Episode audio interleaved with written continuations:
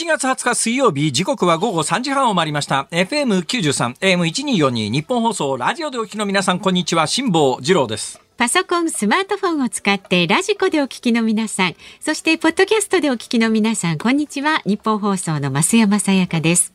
辛坊治郎ズームそこまで言うか。この番組は月曜日から木曜日まで辛坊さんが無邪気な視点で今一番気になる話題を忖度なく語るニュース解説番組です。納得いかん。何がですか？世の中には納得いかないことがたくさんあるよなと思ってですね、私、あの、本番始まる前に、ふらふらっとこのスタジオから出て行ったら、ポスターが目に入ったんですよ。ええ。どうやら日本放送がなんか一枚噛んでるらしいんですけども、えー8月の後半にですね、はい。えータイトルで言うとポスターが一枚貼ってあってね、ええ。そのポスターに書いてあるのをこう読んでいったら、はい。明治座に響く夏の打ち上げ花火とかなんかそういう、あ違う、明治座に響く笑いの打ち上げ花火か。はいはいはいなんかそういうイベントがあるんですか？あれ日本放送関係あるんですか？高田先生中心になっておりしてその真ん中に確かに、ねえーこの前の前の番組の高田さんビバリーヒルズのが、あのまあ、イラストが真ん中にあって、はい。その周りにお笑いのうん。ナイツさんであるとか、サンドイッチマンであるとか、はい。まあ、そうそうたるお笑いのメンバーがざーっとあったんで、ああ、でも面白そうなイベントだなと思ってたら、たまたま後ろプロデューサーが通りかかって、ええ。あ、あの、行かれるんだったらチケットを、あの、なんとかしますよ、みたいなことを声かけていただいて、はい。ありがとうございます、と思ったんですが、ずっと見てるうちに、納得いかんと。はい。まあ、お笑いの、もう有名な方々、それはもう、落語、漫才から講談まで、大人気ですからね。だーっといろいろ名前書いてあったんですよ。はいはい。それがですね、ずーっとこう、全員確認してったんです。んおーなんかすごい人たち出るんだな、明治座に、とこう思いながら見てて、ええふっと気がついたら、ふっと気がついたっていうかですね、ふとそこで大きな疑問にぶち当たったんですよ何。でしょうか？横山健って書いてあったんです。で横山健って書いてあったんですよ。はいはいうんで、横山健って書いてあったんで、クレイジーケンバンドあれ？横山健ってお笑いの人かと。横山健ってミュージシャンじゃねえのかと。そうそうそうそう。私ね、本番前にね、左下のとこです。左左の下っていうか左の真ん中辺ですね。はい。いやいや、そこじゃありません。左、右と左分かりますか？増山さん。頼みますよ。もういい大人なんだから。おお茶碗持つ方の手ですよ。子供の頃そうやって教わりませんでした？お箸持つ方の手がこっちでしょ？みたいな。お茶碗とか左利きの人はどうすんだっていう話ですよね。よ。えー真ん中辺の左の方に横山健っていうのがありましてですね。どう見てもこれはクレイジーケンバンドのそうそうそうねケンさんだよなと、はいはい。い。や、でもクレイジーケンバンドのケンさんは、お笑いの人じゃないんじゃないかと。でもね、ミュージシャンじゃないのか？と。工藤勘さんとかもね。工藤勘さんはコメディのあの関係者だから、お笑いの人だと言っても間違いないっしょ。工藤勘さんは、まあ、お笑いの系譜ですけど、ま横山健さんなんかどうなんだろうな。ビバリーヒルズなんかにもよくいらしていただきますし。ああ、そうですか。ええその横が U 字工事さん。これもお笑いの方ですね。下行くとサンドイッチマンさん。似てますねその下、講談、講談の神田伯山さんとかいらっしゃるんですね。そうなのそうなすごいね。はい。本当に。イベントとしてはすごいのはわかるんですが誰か横山健さんはお笑いの人なのか それともミュージシャンか解説していただければありがたいと。いや、まあ。いや今週ねこれに始まってですね、はい。世の中まあ納得いかないこと山ほどあってですね、もうちょっとあのー本当に申し訳ない話でしてますかみんなあの皆さんっていうかですね。飛行機乗るの大変なんですよ、いろんなもんが持ち込み禁止になるんですよ。あはいはい。でもね、あの、私ね、ヨーロッパ何年か前に行ってびっくりしたんですが、本当に仰天したんですけど、まあ、飛行機乗るときって、まずあの、まあ、海外旅行なんかだと、まずは出入国管理っていうのがありますね。はいええーそれからまあ税関みたいなやつ通り過ぎますよね。それからまあ入国し、入国にしても出国にしても、えーゲートって言ってですね、飛行機が着く、ボーディングブリッジが着くところに、ええナンバーが書いて34番とかあるじゃないですか。あそこのところっていうのはもう出国しちゃってるところですよね。はいいや、外国に近い近いところなんで、どこの国でもなんか物買うのにドルドル表示がしてあったりなんかするわけ、ええそういうところなんですよ。で、そういうところに、こう入るんですが、ヨーロッパでそういうところですよ。まあ、あと飛行機乗るところだから、もうそこでもう検査も何もないんですよ。ええね、買ったものはそのまま持ち込める。今も液体なんかすごい国際線厳しいですから、はい飲み残しどころかも開封してないペットボトルでも没収されるんですよ。その手前のところの荷物検査で。ええところがその荷物検査済んじゃった後なんで、ここから先普通に飛行機乗れるよねっていうところで、ヨーロッパでナイフ売ってんですよ。アーミーナイフ。アーミーナイフっていうとなんか聞いて怖いですね。アーミーは陸軍ですから、アーミーナイフっていうと軍隊で使ってるナイフなのか、まあ軍隊で使ってるナイフなんですが、スイスアーミーナイフって言って、これまあ昔からえーまあ、アウトドアちょっとやるかじってる人だと日本でいうと十徳ナイフみたいな形で、うんうん、まあ、今最近線抜きとか缶切りとか使わないから今の若い人缶切りなんか使えないと思いますよ。そうですね私ねある時に、うん、缶切りじゃないと今プルトップでパチンと開くじゃないですか、はい、であれに生まれた時から慣れてると、うん、缶切りの使い方わかんない人がいるんですよ。どうやって使うんですかっていう。そうそう いや、ナイフこう、突き立てたり、いや、危ないだろ、それ。そう確かにあれってコツがいりますよね、よく考えるとね。缶切りね。うん、そう。だから、あの、R の、あの、周りがまっすぐなところが余計切りにくいんですよ。だいたい缶切りって、あの、曲線ついてますから、えー、丸い缶切るときには割と切れるんですけど、うん、あの、サンマのかば焼き。うん、私、これが好物でね。ところが最近サンマが取れなくて不良なもんですから、サンマのかば焼きの値段は、昔サンマのかば焼きって言ったら、スーパーで必ずレジの近くのワゴンみたいなところに大量に入れてあって、むっちゃ安いじゃんこれっていう、そういう商品だったのが今もうサンマのかば焼き高級商品なんですが、この普通の R 角度がついてるね曲線がついてる缶切りで、あのサンマのかば焼きはね直線部分が長いんですよ。これすごい切りにくい。確かにそう結構コツがいるんですが、はいはい、まああの缶切りであるとか栓抜きであるとか、えー、ナイフであるとか小さなハサミであるとかくっつけた、うん、いっぱいそれがあの、はい、一緒になってる、えー、まあ赤いハンドルのやつが多いですけども。うんスイスアーミーナイフって、うん、昔は何社かあったんですが今ほぼほぼ一社に統一されちゃいましたけどね、えー、まあまあ有名なところでいうとビクトリノックスっていう会社があるんですが、うん、そこのビクトリノックスのアーミーナイフ日本だとビクトリノックスのアーミーナイフの一番ちっちゃい小指サイズの小さなハサミと爪切りとヤスリとついてるやつがあるんですね、えー、まあ刃の長さ自体も4センチあるかないかぐらいなちっちゃなもんですよ。うんあれでもダメです。私昔あれキーホルダーにずっとつけてたんで、うん、昔は OK だったんですが、ある時から厳しくなって日本国内線でもあのちっちゃなナイフでも今持ち込み禁止で、ね、である時までは、はい、えー、あのその荷物検査のところで発見された場合には「あごめんなさい忘れてました」って言うと別荘手荷物で預けて、えーところが今それやってくんないんですよ、ね、ライターとかああいうの見つかるとそこで没収なんです。もうね。いやもうだからいやこれ思い出のあるもんなんでとかなんとかじゃあ乗るのやめますみたいな話になっちゃう、そのぐらい融通きかないんですけど、ヨーロッパはそうじゃない普通のブレードの普通のブレードの長さのアーミーナイフをゲートの手前の土産物屋で売ってるんですよ。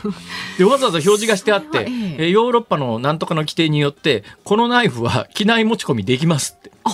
あわざわざ書いてあるんです書いてあるんです。だからまあまあ確かにあれでハイジャックやろうという人はいないだろうっていうような現実的な判断で法律制度ができてるわけですよ。本気でハイジャックやろうという人があの小さなブレードのスイスアーミーナイフでハイジャックやなんだろうっていう。はい常識で物事判断するっていうことが慣例としてあるわけですが、うん。えー、日本あたりはもうそれ全くないですからね。まあ決まりは決まりっていうところ、だから私ですね、えー、今回、えー、今まで引っかかったことがないのにポケットの中に私何回も申し上げてるように、うん、何かあった時に生き延びるための最低限のものっていうのは持ってるわけですよ。ね、で代表的なものでいうとライターっていうのがあって、はい、ライターっていうのは私タバコ吸わないですけども何かの時に火を起こせる手段っていうのがとっても大切で生死を分けることがあるんで。でライターも普通のライターだと持ち込み可能なんですよ。ところがこの間ですねいろいろ古いものを整理してたら、はい、毛沢東の顔写真のついた中国製のちょっと特殊なオイルライターっていうのがあってですね、その特殊なオイルライターは、うん、えー、オイルライターの端っこについてる、まあ、ヤスリみたいなところに、えー、付属の棒みたいなものをバチッとこすると火花が飛ぶんですね。その火花をオイルに移して火をつけるっていう、はい。はい、だけどこれは構造が単純なので絶対壊れない上に、はい、えー、中のオイル部分はあのオーリングって言ってゴムの丸いリングで密閉されてますから、うん絶対に水が入らないと、うん、だから水に濡れてもいざという時に火がつくというその上軽くて便利で構造が単純なんで、うん、これ私サバイバル用にいつも持ってるんですがこれが引っかかっちゃったんですよ。えじゃあ没収？あ没収です。えー、毛沢東の写真がついてるやつが。まあ毛沢東の写真はどうでもよかったんですが、え。これでこれで何かしようとする人って普通のでそしたらその人がですね、はい、あごめんなさい。規定によってこれは没収対象なので没収しますけども、えー、どうしてもライターが欲しければ、うん、あ差し上げますって、えどういうことですか？って言ったら、うん、没収してストックしてあって、1人1個持ち込めるんですよ、ライター。基本普通のガスライターで100円ライターなら持ち込めるんですよ。はい、ところが100円ライターなら持ち込めるんだけど私の持ってたやつはその規定に相当しないんで持ち込めませんと、これは没収しますけど、どうしても火が必要ならばこちらのライターをお上げ、ね、差し上げますって。意味があるのか これだと。ではね、ないと。なんか日本ってね、融通きかないっていうか、杓子定規っていうかですよ。ねそれでルールを決めてね。で、挙句、他にもいくつか没収されたものが発生しましてですね。はい今回ベトナムで私えー、大量の土産物やも土産物私ね最近評判悪いんですよ、はい、お家で、うん、なんで評判が悪いかというとですね、うん、海外とかいろんなとこ行くじゃないですか、はい、国内旅行もまあ最近再開されましたよね、えー、で私、えー、YouTube の取材等で鳥取方面とかいろいろ行ってるわけですよ、うん、そのたんびに帰ってくるとですね玄関先で玄関をパチッとこうドアああ開けてもらえるのはいいですよ。開けてもらってもらえない時があるんです。か開けてもらってドアが開いた瞬間に土産物って言われるんですで土産ね持って帰らないとそのまま土産ごめんないって言うとそのままドア閉められたりなんか。してちょちょちょちょちょっと待ってくれ。ちょっと待ってくれ。ここでドアを閉めるのはやめてって。閉め出し食らっちゃうもんですから、そういう目にあっちゃいけないと思って。えー、今回ベトナムだったもんですから、うん、ベトナムの魚で作った醤油と魚醤っていうのが、はいはい、えー、これ国によって呼び方違うんですが、うん、まあ、タイあたりだとナンプラーっていうものですね、うんうん、日本だとしょっつるとかなんかいう、まあ、結構東アジアではでは東アジアではあの魚から作る醤油っていうのはそこそこ文化としてあるんですが、うんうん、ベトナム料理にこの魚から作る醤油ニョクマムかな？なんかこれ、はい、あの欠かせないんですよ、ね、それからベトナム春巻きのタレみたいなやつが、スイートサワーソースみたいなやつありますよね、チリソースみたいなやつ、あれともう一つそれに似たものと、持って帰ってきたやつが、全部没収。もう見見事にもう飛行機乗る時みんな没収。液体。はい、液体物だから。はい。えー、はい。もう綺麗にお土産なくなりました。なぜ今ここでこれを言ってるかというと、はい、だからお家入れてねってもう最大限誠意は尽くしたんだから。切実ですね、これはね。玄関先で土産って聞いてないって言っていきなりドア閉めるのはやめてっていう。くださいとね、えー、こういう時に限って誰も聞いてないんだな、これが。ちょっと聞いてない場合はね、タイムフリーで聞いていただいて入れてあげてください。じゃあ、あの、ちょっといい話もしときましょう。はい、今日うまいと思ったことがありましてですね、昨日の続きですけれども、昨日は一流万倍日だったんですよ。はい、で宝くじ売り場のところで、あの有楽町の有名なチャンスセンターみたいなとこあるじゃないですか。はい、あそこで昨日は一流万倍日今日買いましょうっていう。翌日今日は一流万倍日でも何でもない時に、どうやって商売してんのかなと思って、つつつつっと言ったらですね、なんか細い上りがいっぱいだって細い道ができてるんですよ。でここ通って買いに行けと。うんどういうことなんだろうと思ってよく見たらそこに書いてあったのが、奥の細道って言ってですね。一億の奥ですよ。奥の細道？奥の細道っていうと、えー、松尾芭蕉じゃないですか。はい、ね、だけど、一億の奥の細道で、この奥の細道っていうのを辿っていくと、その先には奥があると。いや、でもなんか。奥の細道は東北にあると思っていたら、有楽町の駅前にありました。通ってみたくなりますよ。思わず、思わず、うまいいろいろ商売考えるよな。発想ですよ、発想。やっぱりね。今日はこのぐらいにしときます。はい、じゃあ、の、この放送もね、そういった発想を持って。はい。え、きらり奥の細道。放送をお送りしていきますので、お付き合いください。さあ株と為替の値動きからお伝えしていきましょう。今日の東京株式市場日経平均株価大幅に続伸しました。昨日と比べて718円58銭高い2万7680円26銭で取引を終えました。昨日のアメリカ株式市場が上昇したことを好感し幅広い銘柄に買い注文が入りました、えー、およそ3週間ぶりにですね終値で2万7000円台を回復しました。為替相場は現在1ドル138円20銭付近で取引されています。昨日のこの時間と比べますと30銭ほど円安になっています。さあズームそこまで言うかこの後は昨日から今日にかけてのニュースを振り返るズームフラッシュ4時台には新型コロナウイルス対策を検討する政府の分科会のメンバーで川崎市健康安全研究所所長の岡部信彦さんに新型コロナのオミクロン変異株 BA.5 について伺っていきます。番組ではラジオの前のあなたからのニュースに関するご意見お待ちしております。取り上げてほしいニュース、オープニングトークにね、関する感想でも構いません。メールは zoom zoom アットマーク 1242.com 番組を聞いての感想はツイッターでもつぶやいてください。ハッシュタグ漢字で辛坊治郎、カタカナでズーム、ハッシュタグ辛坊治郎ズームでつぶやいてください。で今日の5時26分頃のねズームオンミュージックリクエストお題はどうしましょう？うんそうですね。玄関先で土産がないと言ったらドアを閉められた時に聞きたい曲。悲しい玄関先で土産がないと言ったらドアをねピシャリと閉められた時に聞きたい曲。ズームアットマーク 1242.com でお待ちしております。日本放送ズームそこまで言うか。このコーナーでは辛坊さんが独自の視点でニュースを解説します。まずは昨日から今日にかけてのニュースを紹介するズームフラッシュです。ロシアのプーチン大統領は日本時間の昨夜イランを訪問しました。トルコのエルドアン大統領やイランのライシ大統領と会談しウクライナ産穀物の国会輸送について協議しました。またイランの最高指導者ハメネイ氏とも会談を行いました。ウクライナのゼレンスキー大統領のオレナ夫人が日本時間明日21日午前0時アメリカ議会で演説するとアメリカの下院議長の事務所が明らかにしました。イタリアの上下両院で20日連立与党の左派五つ星運動が連立離脱を示唆したことを受けて辞意を表明したドラギ首相の信任投票が行われます。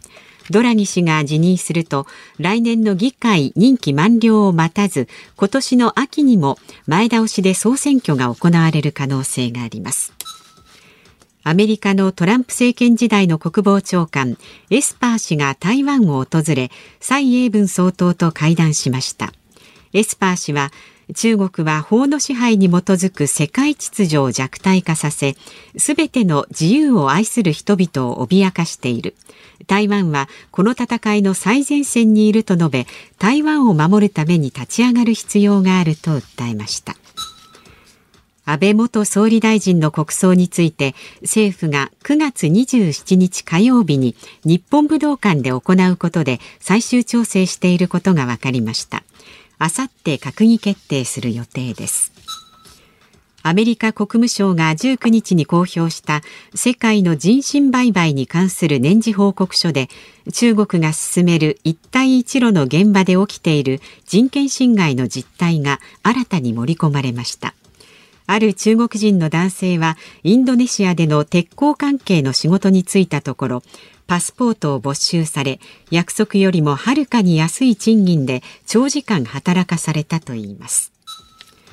東京オリンピック・パラリンピックの大会組織委員会の元理事が2017年の秋以降自身が代表を務める会社と大会スポンサーだった紳士服大手青木ホールディングスとの間でコンサルタント契約を結び青木側から少なくとも4500万円を受け取っていた疑いがあると今朝の読売新聞が報じました。理事はみなし公務員で職務に関する金品の受領を禁じられています。文部科学省は2025年度以降原則として大学の6年生薬学部の新設や定員の増加を認めない方針を固めました。厚生労働省によりますと薬剤師の人数は2045年には必要な人数を10万人程度上回るとみられています。日本時間今日午前大リーグのオールスター戦がドジャースタジアムで行われエンジェルスの大谷翔平選手は1番指名打者で先発出場。1安打1四球2度目のオールスター戦で初ヒットを放ちました。今日この後第167回芥川賞直木賞が発表されます。東京オリンピック・パラリンピックの大会組織委員会の元理事、この元理事というのは、えー、大手広告代理店、まあ、どことは言いませんが、電通ってとこですが、言ってんじゃねえかそうですね。はい。電通の役員、役員も上の方の役員ですね。はい、役員も、あの、平、平から、常務とか専務とかいろいろいますけれども、まあ、あの、上の方の役員、電通の元役員だった人間がですね、いや、あの、スポーツコンサルタント会社みたいなものを作るわけですよ。それで、まあ、東京オリンピック・パラリンピックでオリンピックのロゴで洋服売りたいよな。多分そういう話だったんだと思いますが、うん、あの、紳士服の青木と、えー、コンサルタント契約を結んで、はい、その電通、元電通の人に、毎月100万ずつぐらい金払ってた。で、トータルが4500万ぐらいだったらしいって話で、はいで結果的に洋服の青木はあのオリンピックのロゴマーク入りの商品とか出してるはずです。はい、出してるはずっていうか出してます。うんで、えー、その間にお金が介在してて、で、あの、民間で贈収賄っていうのは通常、あの、成立しないんだけれども、オリンピックの大会組織委員会っていうのは、みなし公務員って言ってですね、公務員と同じように扱われるんです。だから職務に関連して、賄賂を受け取ると、まあ、贈収賄罪が成立すると。で、今回それ贈収賄なんじゃないのっていうような報道が今朝の読売新聞で行われてですね、ただまだ事件になってないんですよ。はい、これも間違いなく東京地方検察庁、東京地検特捜部からのリーク情報ですね。で、この東検察からのリーク情報って本当に注意しなきゃいけないのは、かつてこんなことがありましてね、これ記憶に皆さん新しいと思いますが、あの、森友学園問題っていうのが関西であって、これ大阪地検が、あの、大阪地検の特捜が間違いなくリークしてるんですけど、朝日新聞がですね、えー、文書の改ざんが行われたって言って、おそらく、まあ、想像なんだけど私も確信も持ってますが、大阪地検特捜部からのリークをもとに朝日新聞がバンバン書いたんです。結果これ事件になってないんですよ。で最終的に地検は、いや、これ事件じゃありません。事件じゃない話を、検察がバンバンマスコミにリークして山ほど書かすわけですよ。挙句の果てに事件じゃないって話になるわけですよ。何なんだよ、この一連のニュースはって。今回は、実は今回もまだ事件になってないんです。で、東京地検からのリーク情報でそういう話がありましたよって話で、で、今日、夕刊で読売新聞追いかけてきてて、夕刊レベルで、いや、この当該、えー、大会組織委員会の元電通の理事ですね、元理事です。この元理事について、えー、東京地検特捜部は事情聴取はしたと。まあ、任意の事情聴取をしたという状況なんですが、事件になるかどうかまだわかんないんですよ。で、検察がこういうリークするときって2つあって、自分では事件にはならないと。事件にするのは不可能だけれども、とにかくマスコミで騒いで社会的制裁だけ与えるっていう、そういうね、意図で検察が情報リークする。立ち悪いっちゃ立ち悪いですよ、これ。だって事件にならないもんだとかで違法じゃないわけだから、それをね、で、マスコミに流して書かすっていうケースが一つ、それがもう例の朝日新聞のケースが典型ケースですが、もう一つは、近々事件化するので、え先にスクープをお前のとこにやるっていうので与えてるケース。はいはい、今のところ私の感じてるニュアンスで言うと後者ですね。これは近々事件化するので、先に、うん、あの、情報を渡してやろうっていうことだと思いますが、だからそういう意味では今のところまだ事件化していないというところには留意が必要です。はいはい7月20日水曜日時刻は午後4時を回りました。東京有楽町日本放送第三スタジオから辛坊治郎と。増山さやかでお送りしています。さあ辛坊さんちょっとねツイッター上がこんなことで少し盛り上がって盛り上がってますか、えーとね、荒れてますか？荒れてはないです。ターボーさんさっきね缶切りのお話ありましたが缶切りのアクセントが変わってるなとか雄三さんからもね缶切りのイントネーションが変っていうことがありまして夜空さんが缶切りの訂正が入る入らないっていうのをアンケートにしちゃって ツイッターアンケートにして今ね。えー、私なんて言いました？辛坊さんね多分ね。缶切り。缶切りってカマキリみたいな言い方したんで。缶切り。じゃなくて。缶切り。缶切り。缶切り。缶切り。缶切りってなんか関西弁みたいですね。ああ。缶切り。え違う違う関関西では缶切りですね。関西では間違いなく缶切りなんですよ。切り。缶切り。缶切り。缶切り。缶切り。缶切り。缶切り。缶切り。関西だけ金が金が強すぎる。缶切り。缶切り。え？缶切り。缶切り。缶切り。缶切り。ピンポンピンポン。缶切り。いや違う。え？缶切り。違う。缶切り。缶切り。缶切り。缶切りうん。缶切りが標正しい標準語のアクセントですか？そう。ですそうです。缶切りちゃうの？缶切りちゃうらしいで、なめた君。缶切りはいいんですよ。缶切りちゃう。缶切り？ちゃう。じゃあ、あれはどうなんですか？あの、あの、子供の遊びでですねはいはい、空き缶をこう地面の上に立てそれはねて、、缶切り。缶、缶蹴りでしょ？ほら、缶蹴りじゃんか。缶蹴り。缶切りは缶切りですよ。じゃあ、缶切りだろ。ちょっと待っえ？て。缶切り。だから缶切りと缶切りは一緒。え？え？缶切り、缶切りでしょ？うん標準語は。缶蹴り、いそう、同じところのね、アクセント。缶蹴り、缶切り、缶切り。缶蹴り、そう。缶蹴り。缶切りと缶切りはちゃうちゃう。うわ、うわ、うわ、うわ。今、あの、缶もしこれ関西でお聞きになってる方いらっしゃいましたらですね、ええ全員ゾワッとなって、あの、毛が逆立ったと思います。はい。もうなんか、典型的な関東人の喋る関西弁。びっくりしたわ。今時そんな関西弁喋る人の方が珍しいですよ、そうですか。はい。イメージですね。わかりました。えーだ正しい、えー NHK 標準語アクセント辞典の、えーあのアクセントでは、缶切りだということが判明いたしました缶切りじゃないのか？から缶いいじゃん、どっちだってようるせえなまあ正しい放送をねお送りするというねお約束したところですからね。はい。はえー、缶切りでございました。はいねご指摘ありがとうございました。深く反省してですね明日以降、謹慎蟄居ということにさせていただきたいと思います。いやいやそれは困りますけどね本当に。申し訳ございません。まだまだえーご意見お待ちしております。メールはズームアットマーク一二四二ドットコムでツイッターはハッシュタグ辛坊治郎ズームでねもう自由にこんな風につぶやいてください。で今日のズームオンミュージックリクエストは玄関先で土産がないと言ったらドアを閉められた時に聴きたい曲を お待ちしております。さあそしてこの後は新型コロナウイルス対策を検討する政府の分科会のメンバーで川崎市健康安全研究所所長の岡部信彦さんに新型コロナのオミクロン変異株 BA.5 について伺っていきます。辛坊さんが独自の視点でニュースを解説するズームオン。この時間特集するニュースはこちらです。後藤厚生労働大臣が現状では行動制限をしないと述べる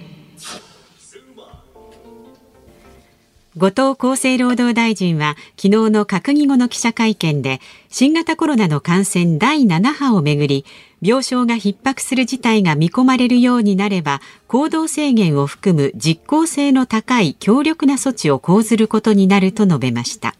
ただ現状について病床使用率は低水準で規制はお願いしないとの見方を示しています。さあ今日はここで専門家の方とお電話がつながっています。新型コロナウイルス対策を検討する政府の分科会のメンバーも務めます。川崎市健康安全研究所所長の岡部信彦さんとお電話つながっています岡部先生、よろしくお願いします。あ、川崎市の研究所の岡部と申します。いやーお忙しいところすすいません。よろしくお願いします。いや、今ね、目の前にあの岡部先生のプロフィールがあるんですが、ちょっと本題行く前にですね、もうあのはいすごく気になったんですけど、はい先生、まあ3代続く小児科の先生だということあで、はいはい。研修医時代にはしかの少女と出会い、感染症に興味を持つってこれどういうことですか、これ？ああ、これはあの、はしかというよりも、はしかのその後遺症で、えっ、と、亜急性硬化性前の10年、はしかに立って10年ぐらいしてかはいら具合が悪くなはる、もう100%致死性の病気があるんですね。あの、いや、あの、知ってます？あの、はしかって、まあ、はい。いや、まあ、あの、子供は誰でもかかる病気だって、もう、はいはい。もう通過点だって、我々の頃って予防接種なかったですから、基本的にはしかっていうのは一遍かかって免疫得るものだっていう認識があって、その程度のはい。常識しか持ってなかったんですが、はい。私も大人になっていろいろ調べてですね、はい。はしかってごく稀だけど、とんでもない後遺症が突然出て死んじゃうことがあるらしいですね。はい。はいそれをその研修生の時受け持って、はい。えーもう当時もその病気知られてなかったんですけど、調べてみるとこれだってことになったんで、これやっぱりあ使って大変な病気だなと思ったのが、なるほど。なるほどね。はい、まあ、はしかってもう今日本では、あの、予防接種でほぼ絶滅しましたけど、はい、我々の世代ではしかにかかってないって予防接種も受けてないんで、あの、一時期アメリカなんかに入国するときにはしかの予防接種受けてないとすごい厳しかったことありましたよね。そうですね。はい。修学旅行行けないとかですね。はい。はい、今もそういうことなくなってるんですか？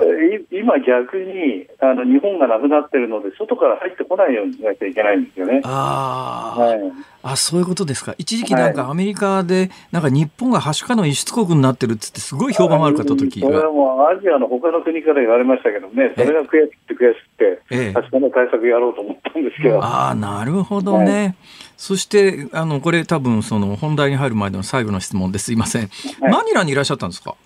えこれはあの WHO のあの事務局がマニラ、アジアの事務局がマニラにあって、はい、そこで感染症の対策をやれってことで行ってきたんですいや、それは大変だろうなと思うのは、私、マニラは何回も取材に行ってるんですが、あの貧困地区に行くと当たり前のように、みんな結核にかかってたりするじゃないですか。そうです、はい。あの状況は今でも大して変わってないですよね、きっと。そうですねあの、やっぱり基本的には感染症、まだまだあの対策やらなくちゃいけないこといっぱいありますよね。私ね、実は、はい、あのここからまあ本題ですけど、先週末、ベトナム行ってたんですよ。あそうですか、はい、先週、ベトナム行って帰ってきたんですけど、はいはい、あの一時ベトナムって実はあのコロナに関して言うと、初期においては世界の中でも有数の厳しい国、対策の国だったんですが、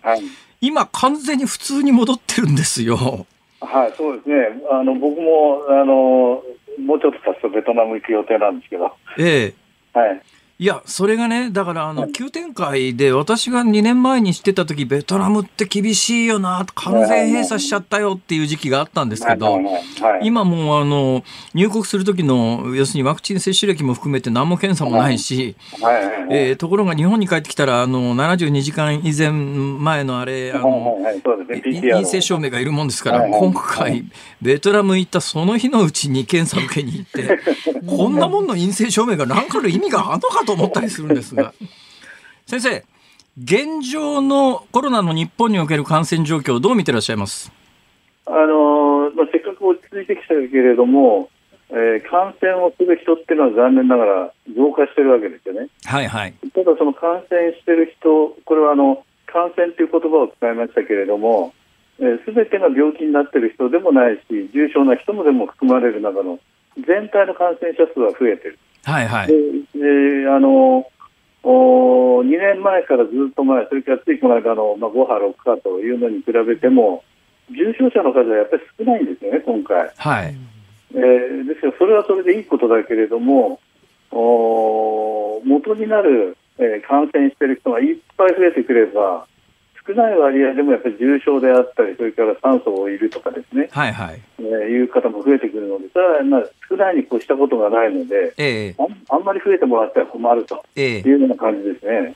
あの先生はあれですか、今、研究所長で、実際の臨床はしてらっしゃらないお立場ですか、はいはい、ここはあの研究所なので、検査だから、むしろ PCR とかですね、はいはい、えーまあ、そういうような検査をやるところであなるほど、なるほど、はいはいはい、どうなんですか、先生のところにも、でもいろんなお医者さんからの、もう私のところですらいろんなお医者さんから現場の状況って聞こえてくるぐらいですから、はいはい、先生のところにもいっぱい、現場のお医者さんからいろんな声が聞こえてくるんでしょう、えー、それはもともと臨床医をやってたんで、まあ、小児科の医者なので、えー、その仲間もいるし、えーまあ、研究所の付き合いの人もいるし、はい、それからまあそういう委員会にも入りますからね。えー、あのいろいろろなあの意見とか質問とか、えー、いただきますね。現場のお医者さんの声として、今回の今の BA.5 っていうのはどんな、はい、どんな意見の人、意見というか感想の人多いですか？えー、っとそれはあの確かに今までと状況が違ってきてるというのが一つですよね。まあ、そういう状況が違ってのは病気のその、はい、重症のなり方が違ってきてる。どどう違うんですか？重症になるような方が少ない。はあはあ、でも少ないけれども、患者数としてはものすごく増えてる。ええー、それからあ、まあ、治療法が増えてきたとかですね、はいはいはい、ワクチンもおできてきて、なおかつたくさんできてきたと、種類もできてきた。えー、ただあの最初はものすごい、うん、効果のあるワクチンなんですけれども、はいはいはい。効果が長持ちしないっていうのも使ってみると分かってきたわけです、ね。それはあれですか、いわゆるあのモデルナ、ファイザーのメッセンジャー RNA 型のワワクチン。の話ですか？そうですね。印象としては、このメッセンジャー RNA のワクチンっていうのは、なんだか強烈に効くな、でもそんなに長続きしないよねって、そんな感じですかね？そうですね。あの、でもそれは使ってみないと分かんないところですから、はい。あの、強烈にものすごいいいワクチンが出たっていうのは最初の印象だし、ええ、で使ってみてもそんなにはここれ使えるぞっていう感じだったけれども、ええ、ええ。残念ながらそのワクチンのその免疫の効果っていうのがあんまり長持ちしない。それって理由とかメカニズムっていうのは解明できてるんですか？えっ、と、どこの部分ですか？そのあの強烈に効くけど長持ちしない、はい、その部分です。それはちょっと使ってみないと分かんないわけだから、はい。あの正確にメカニズムまでは分かってないとなるほど。で経験的にそういうふうに判断できると。いやもういろんなものって、やっぱり医学的なものってやってみないと分かんないところいっぱいあるわけですよはいはいはいはい。ええ、ただし、手の内はそのこちらの方も、え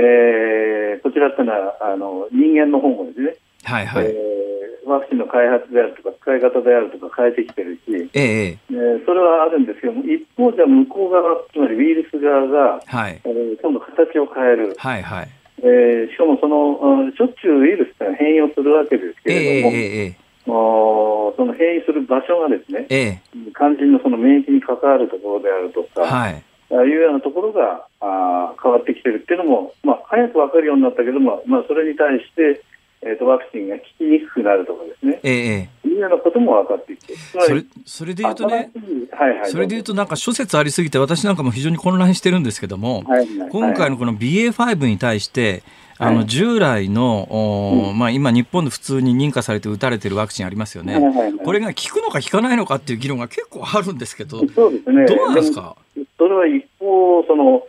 くか効かないかっていう、その右か左かっていう問いでくるから難しくなっちゃうので、ええ効果は落ちるけど、ないわけではないわけですよね。仮に。それなかったならば全く手の打ちようがないわけだけれども、ええ基本的な免疫を持ってると、そこに刺激を与えると、また、えー免疫の、まあ、思い出しというか、もう一回できてくる。はいはいはいはい。えーそれなので、効果がなくなるってわけではないんですよなるほど現じてくるなるほどなるほど。だから効果がないからいらないだろうっていう話ではなくて、なるほど。えーもう一つはでも、メッセンジャー RNA ワクチンのこういう変化が出てきたのであれば、その大元の、まあ、原材料をですね、はいはいえ。ー少し工夫して、えー今の BA.5 ないし、オミクロンに効きやすいワクチンっていうのを、えーこれも工夫してるわけですね。はいはいはい。はいなるほど。いや、あの、おっしゃることはよくわかるんです。あの、メリットがないわけじゃないというのが多分、あの、えー最も正しい答えだろうとは思うんですが、そうするとね、逆にあの、打つ側からこう、考えるとですね、はい。えーメリットがないわけじゃないということはわかると。えーだまあけど、となるメリットメリットあるんですメリットあるメリットがあはい。るととなると、えーはい。もちろんメリットとあのデメリットとの比較考慮っていうのは常にこうつきまとうわけで。そうですね。だから、はい。えーデメリットを上回るメリットがないと打つ意味がないわけで、これはあの、まあ、私もすでにあの日本、まあ、これちょっとひあの大きな声で実は言えないんですが私 実はアメリカでジョンソンジョンソンの1回打ち打った後ですね。日本でモデルナ2回ファイザー1回で4回打ってるんですよもう。はいはい。こんだけ打ってるんですがはい。だから最初打つ時にアメリカで打ちましたっていうのを黙って打ってですね。はいはいもうそれはもう自己責任だろうと思って打ったんですがそうでするはい。と次に私打つとな打つとなると4 5回目になるわけですけどもね、はいはいはいはい。それは果たして5回打つことがメリットがデメリットを上回るんだろうかって誰か教えてくれると思うんですがそんなこと分かるんですか？それはその例えばデータとしてあるかっていうとデータとしてはないわけですよね。はいぼーっとやってる方はいるかもしれないけれども、ええそれについて蓄積してどっちがいいか悪いかっていうのはあーデータとしてはないわけなので、経験的な判断をしなきゃいけないんですよね、私の場合はまあ多分特殊なんであまり誰の誰の参考にもならない話ですが、一はい般論として今あの4回目というのがワクチンに関しては訴状に上ってますよね。この BA.5 に対して4回打つことのデメリット、メリットについて先生はどうお考えですか？えー、とメリットはありますね。これはその重症化を予防するっていうことでは、あー論理的なメリットはある。でもけあの実際上本当にそうかどうかっていうのは今そうなったばっかりなのでデータとしては出てこないですね。なるほど。でも理屈的にはメリットはある。はい。ただデメリットとしては、ええ、やっぱ回数打つのは嫌だとかですね。はい。それから聞かなかった場合にはもったいないだろうとか、はいはいはいはい、えー、そういうことはあるけどあの一人一人にとってはあのもしなかったらどうするかもしなかったらどうだってことを考えるならばそれはそこで思い出しつまり、えーと、勉強で復習をやるかやらないかっていうところにメリットを感じるか感じないかですよね。なるほど。はい。なるほど。私はメリットはあると思います。なるほど、なるほど。いやいや、はい、あのいやそういうあの専門家のあの見解ってとても大切でね、はい、あのはいえー、やっぱりそういうことを一つ一つ重ねていって、まあ、はい、ああとはもうそれぞれの人の判断で、いや私はどうしても痛いのが嫌だとかっていう人も中には それは当然いるわ。け、まあ、あのそこは尊重しないといけないと思うんですよね。えー、でも単純に嫌だっていうだけじゃなくて不安であるとかですね。えー自分の考えでこれは意味がないんだと、はい、いうようなことの考えは尊重しなくちゃいけないと思うんですよ。これも先生の個人的意見であのズバッと言っていただいていいんですけども、はい、あの私の知り合いの中にはですね、はい、えー、まあ、確かにワクチンを打つと、えー、コロナの抗体っていうかその免疫局等の呼び戻され、うん、呼び起こされて、うん、コロナに関しては効くだろうと思うんだけども、うんあの他の病気にかかりやすくなるリスクというのの点検が必要だって主張する人もいるんですが、これ、先生どうそれはそれはないと思いますけどね、他の病気にかかりやすくなるってことはないと思うんですね。ない。ない。ない。え。えー、まあ、あのとなると他の病気っていうのはどういうものをイメージしてるかわからないけれども、あのコロナのワクチンを接種することによって、他の病気にかかりやすくなるだからね、これはあのデマならデマだというふうに生きていただいていいんですけど、はい、最近あの、まあえっと、ヘルペスが多発したりですよ、はい、それからサル痘みたいなやつが出てきたりとか、はいはい、今までそれってそんなに感染症としてあのクローズアップされてなかったよねっていうようなものが、ちょっと最近クローズアップされる傾向にあるじゃないですか、そういうなんか因果関係があるという説はないんですか？えっと、サル痘が出やすくなったってことは、これはないですね、関係ないです、ね、はいはいそれからあの帯状疱疹みたいなのが出るのが出やすいかどうかって、これは病気にかかった場合はその傾向はあるけれども、ワクチンでそこまで影響出るかっていうのは、これは医学的にはまだ解明はできてない。え病気にかかった場合に傾向があるっていうのがあるんですか？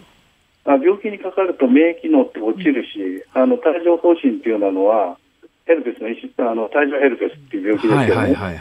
ストレスがかかると出やすいんですよね。はいはい、そうですね。でそのストレスは何ってこと特定されてないから、はい、病気にかかるってことをストレスなので、なるほど。そうなれば出やすいってことはあり得ると思う、ね、なるほど、なるほど。はい、なるほど。いやいやいや、あの、よくわかります。はい。さて、えー、先生、これから我々はどうこの病気と対峙していくべきか、この夏気をつけることは何か、えー、まあ、あの、最後、まあ、若干時間がありますんで、はい、あの長めにまとめ喋っていただいて大丈夫です。はい、あの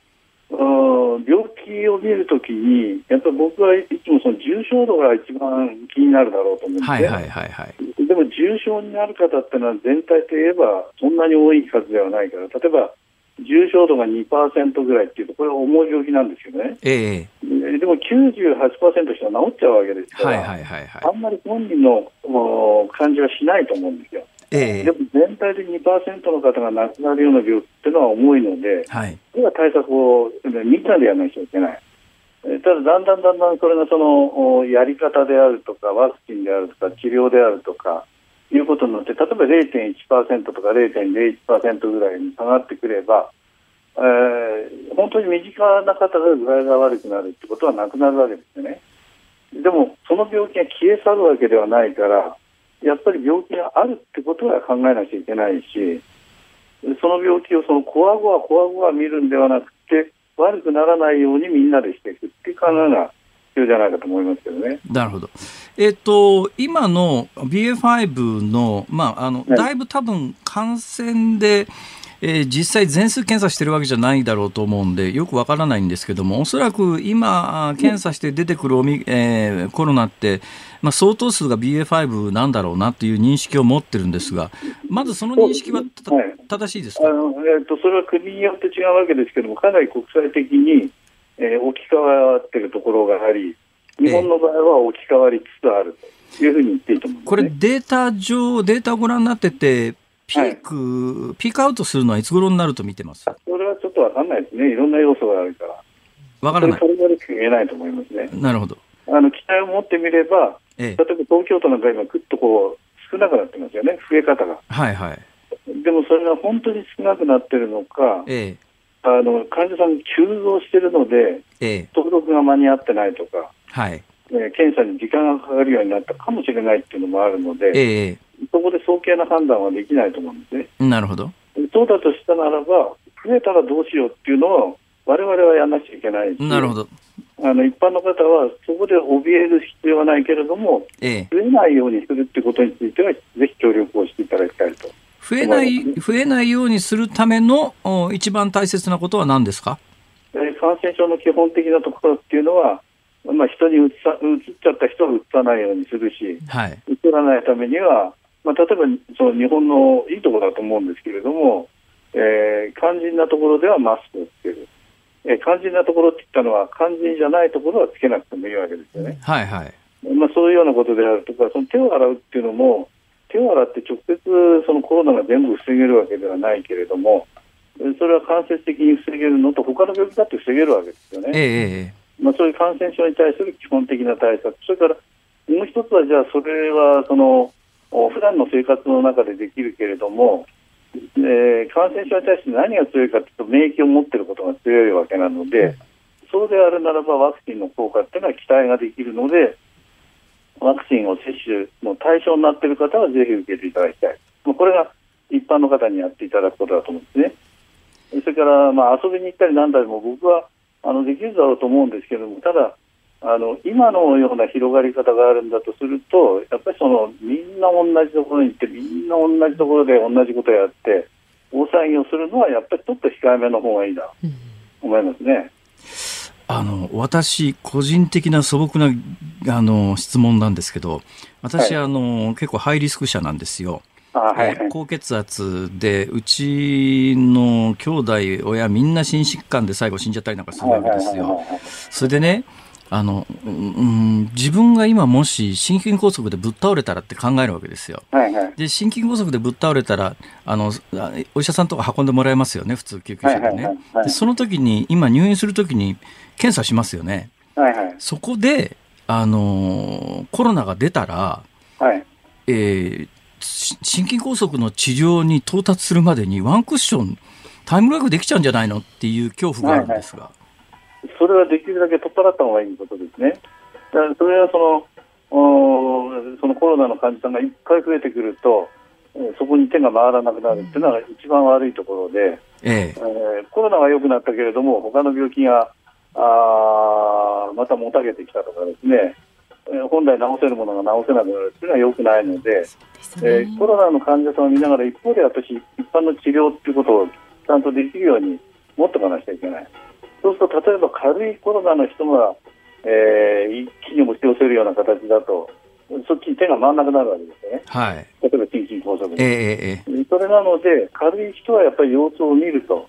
えー、よお家でよく見てくださいっていったような形が必要になってくると思うし、ただ重症な場合はコロナであろうが心筋梗塞であろうがやっぱり重症なのでこれはやっぱり本格的な治療をやらなきゃいけないので入院していただくってことがちゃんとできないといけないと思うんですね。そうなんですよね。はい、そこら辺がね、ちょっと大丈夫なのかな、はい、今と。それがあんまりそのみんながそのコロナ、コロナ、コロナ、コロナって言ってると、本当は実は心筋梗塞の方が多かったり、交通事故の方が多かったりするわけなんで、まあ、そちらにちゃんと見なきゃい。けなそうですね。えー、先生、あの、あの、お忙しい中、時間割いていただいてありがとうございました。はい。さあ今日はお忙しい中川崎市健康安全研究所所長の岡部信彦さんにお話を伺いました。どうもありがとうございました。どうもありがとうございました日本放送辛坊治郎ズームそこまで言うかをポッドキャスト YouTube でお聞きのあなた。いつもどうもありがとうございます。日本放送の増山さやかです。お聞きの内容は配信用に編集したものです。辛坊治郎ズームそこまで言うかはラジオ局日本放送で月曜日から木曜日午後3時半から毎日生放送でお送りしています。番組はラジオの FM93 AM1242 に加えてラジコでもお聞きいただけます。ラジオラジコではポッドキャスト YouTube 版にはないコンテンツが盛りだくさん。アトムさん吉田由紀ちゃんの中継企画。さらに辛坊さんが「夕刊富士」の気になる記事を解説するコーナー。そして辛坊さんが聞きたい曲をお送りする「ズームオンミュージックリクエスト」などラジオラジコでしか聞けないあんなことやこんなことがいっぱいです。ポッドキャスト YouTube を聞いた後はぜひラジオラジコで辛坊治郎ズームそこまで言うかをお楽しみください。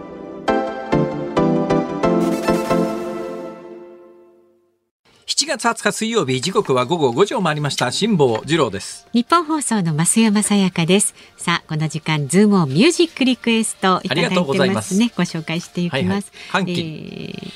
ー、え？寒気り寒気りじゃなくて寒気りね。寒気寒気り、はい、今日のお題は玄関先で土産がないと言ったらドアを閉められた時に聞きたい曲です。はいまずは京都にお住まいの32歳会社員ラジオネームトラえもんさん。へへ土産がないと言ったらドアを閉められた時に聞きたい曲はザ・トラブリューでロードをリクエストします。ね、何でもないようなことが幸せだったと思うと、はい、本当にね、はい、無事自宅に入れることを祈っておりますと。ザ・トラブリューロード、はい、この曲一曲で一生いけちゃうみたいなね。ね。勢いの曲ですねこの曲。大ヒット曲、ね、はい、秋田県の、えー、高万実子のメガネさん。へへ x ジャパンのくれない。あくれないね。お土産くれない。ダジャレかい、はい、それから京都の谷底の千尋さん。中森明菜さんのソリチュードをリクエストします。あこれ私は締め出された時は非常階段に座って鑑賞に浸りますどんなとこ住んでらっしゃるんですかね。ね、はい、あとはラジオネーム TL125 さんですね。BB クイーンズのしょげないでよベイビーよりクエストします。あの初めてのお使いでかかるやつですね。そうそうそう。しょげないでねって。あとは東村山市のちゃまさん。これねえっ、ー、と7件いただいてます、はいはい、松原美樹さんの真夜中のドアステイウィズミあそう。歌詞の通りお土産を持ってこなかった時にドアを叩いていそうな辛坊さんが目に浮かびます、うん、それからね同率でこちらも7件いただいているんですが東京の黒い影さん。お土産なしで家のドアを閉められてしまった時に聞きたい曲ということで番組の最初に横山健さんの話がありましたし、はいはいはいはい、クレイジーケンバンドさんのタイガードラゴンいかがでしょうか？なんで？俺の話を聞いてくれってな感じでいかがでしょうと素晴らしいけども、うん、えー、これは確実にかけてますかけましたっけ？はい。そっか。はい、確実にかけてます。はい、多かったんですけどね、はい、ありがとうございます。はいうん、本日のズームオンミュージックリクエスト。松原美希、ステイウィズミー。じゃあ7人の方から指示いただいておりますのでね、エンディングにお送りいたします。さあ番組ではラジオの前のあなたからのご意見24時間お待ちしております。明日木曜日ですからね飯田浩司アナウンサーの登場です。飯田さんへの質問もございましたらぜひメールは zoom zoom アットマーク 1242.com ツイッターはハッシュタグ漢字で辛坊治郎。カタカナでズーム。ハッシュタグ辛坊治郎ズームでつぶやいてください。あなたからのメッセージをお待ちしております。辛坊さんが独自の視点でニュースを解説するズームオン。今日最後に特集するニュースはこちらです。日本企業の資産売却が迫る徴用工訴訟をめぐり、韓国の外相と岸田総理大臣が会談。韓国のパク・チン外相は昨日岸田総理大臣と会談を行いましたパク外相はいわゆる徴用工訴訟をめぐる問題について日本企業の韓国国内の資産の現金化が行われる前に望ましい解決方法を探るべく努力をすると述べました。また日本側も誠意ある対応を求めました。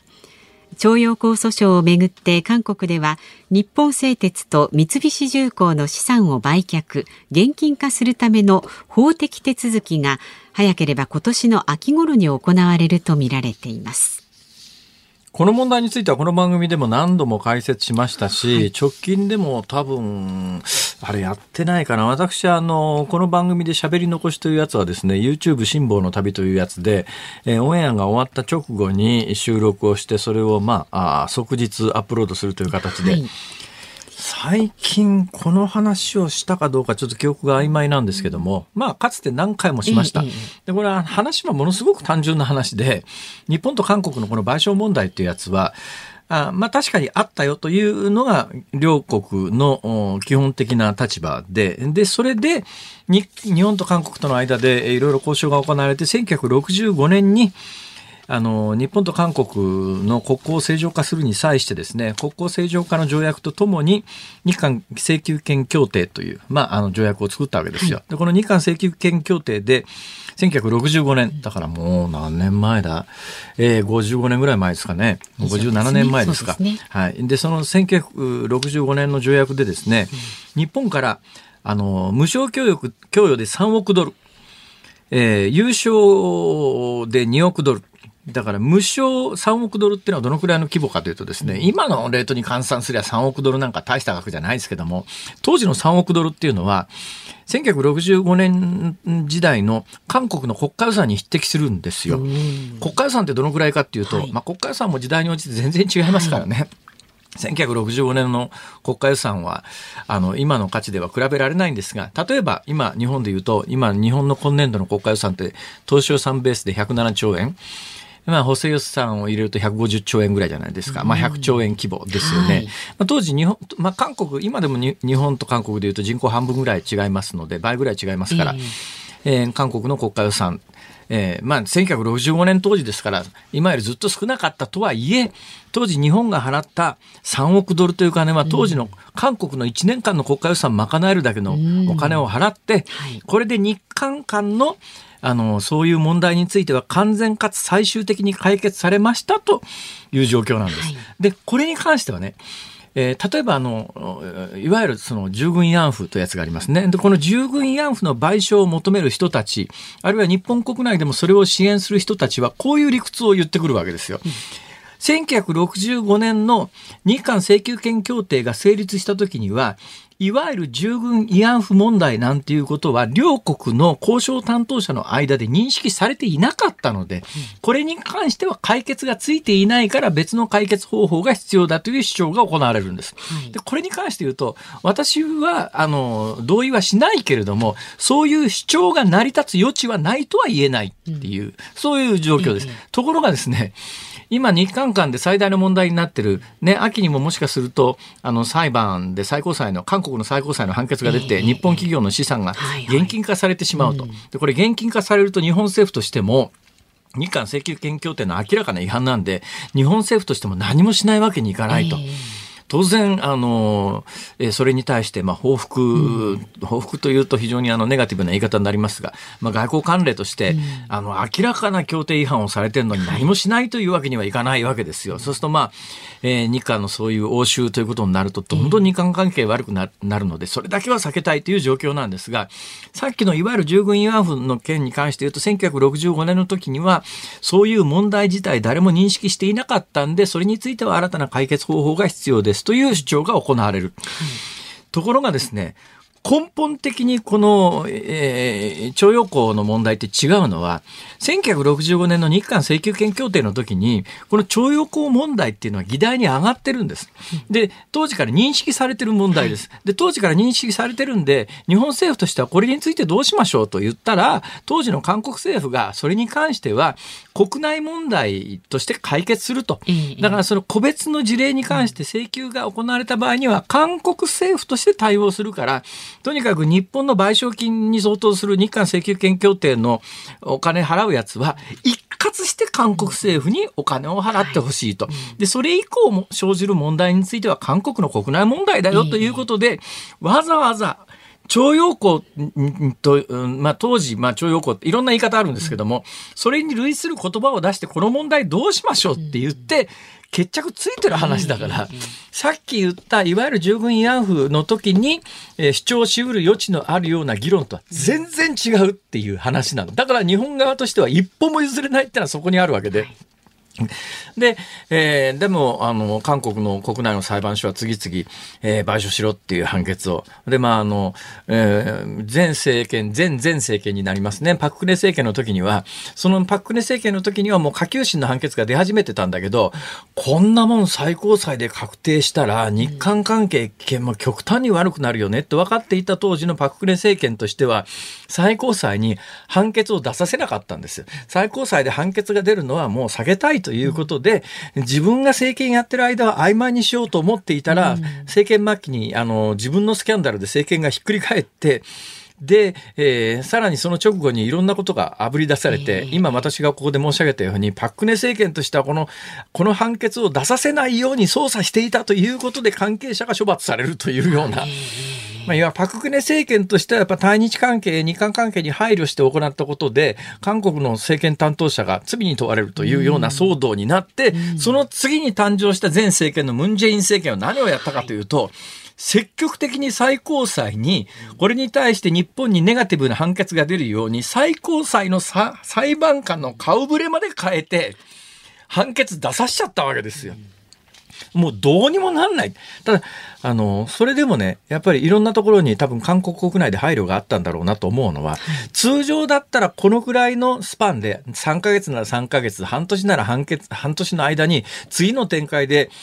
判決出ました、えー、次にまた訴えが起こされまして、まず最初は差し押さえの判決が出ますよと、次はその差し押さえた財産に対してお金に現金化する判決が出ますよ。大体それに要する時間っていうのは過去の例から言うと3ヶ月ですよ、半年ですよ。ところがですね、この裁判って判決出ないんですよ。多分政治的な思惑があるんで、いろんな人がちょっとこれ、すぐに判決出しちゃうとまずいよねっていうんで、引き伸ばして引き伸ばして引き伸ばして引き伸ばして、ムンジェイン政権の時に最高裁で一応判決確定したんだけど、ムンジェイン政権の時には差し押さえてるあの財産の現金化までいかずに、今の政権に引き継がれて、今の政権っていうべっていうのはどっちかというとベースの思想がムンジェイン政権の前のパクパクネ政権に近いどっちかというと保守保守派の政権と言われてます。で保守派の政権としてはこれ以上日韓関係悪くしたくないから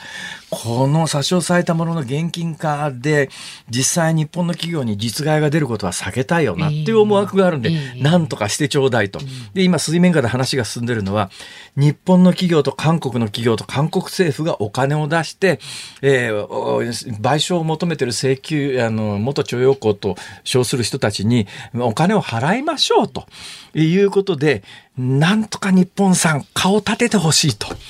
ね、あの、まあ、金はもう韓国政府と韓国企業が実質出すけれども、日本企業が金を出したということを言ってくれないと、訴えてる側が納得しないから、顔立ててくれよっていう話を今水面下で行ってるんだけど、日本政府としては、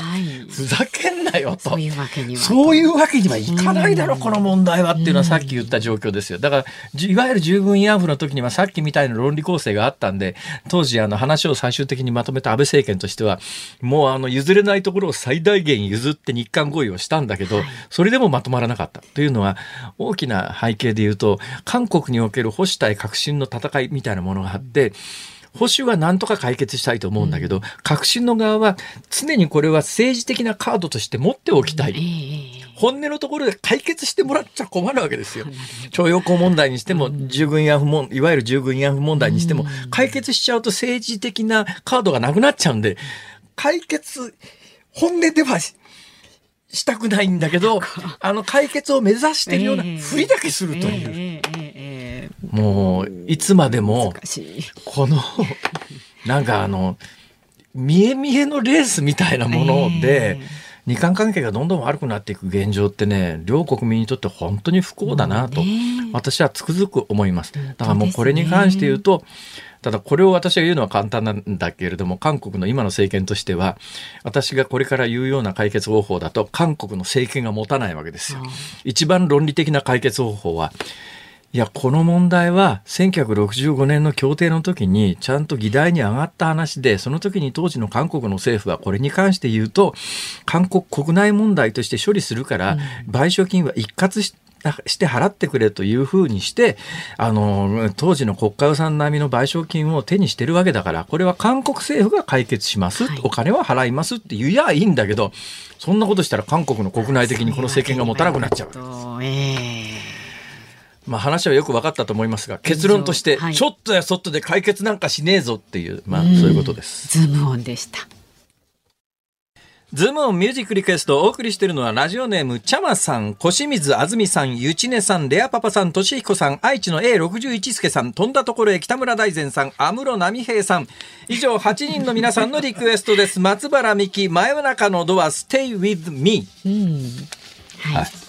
ありがとうございます。まだツイッターであのいろいろと缶切りについて。缶切り問題ですか？缶切り問題。何ですか？缶切りを覚え、アクセント覚えるに、大きにはどうだろうかという。大きに缶切り。大きに缶切り。大きに。大きに。大きにのアクセントなかなか難しいですね。ちょっと私もね、うん、私もあのーまあ半分衛生関西人みたいなところありますから、もともとまあだから6歳から26歳から大学卒業するまで埼玉県にいましたから、まあ両親関西人なんで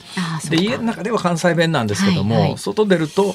まあ地元の近所では埼玉弁、東京に来ると一応標準語という、そういう生活なんでね 大きには難しいですね。難しいですね。これはちょっと難しい。缶切りは缶切りです。缶切り。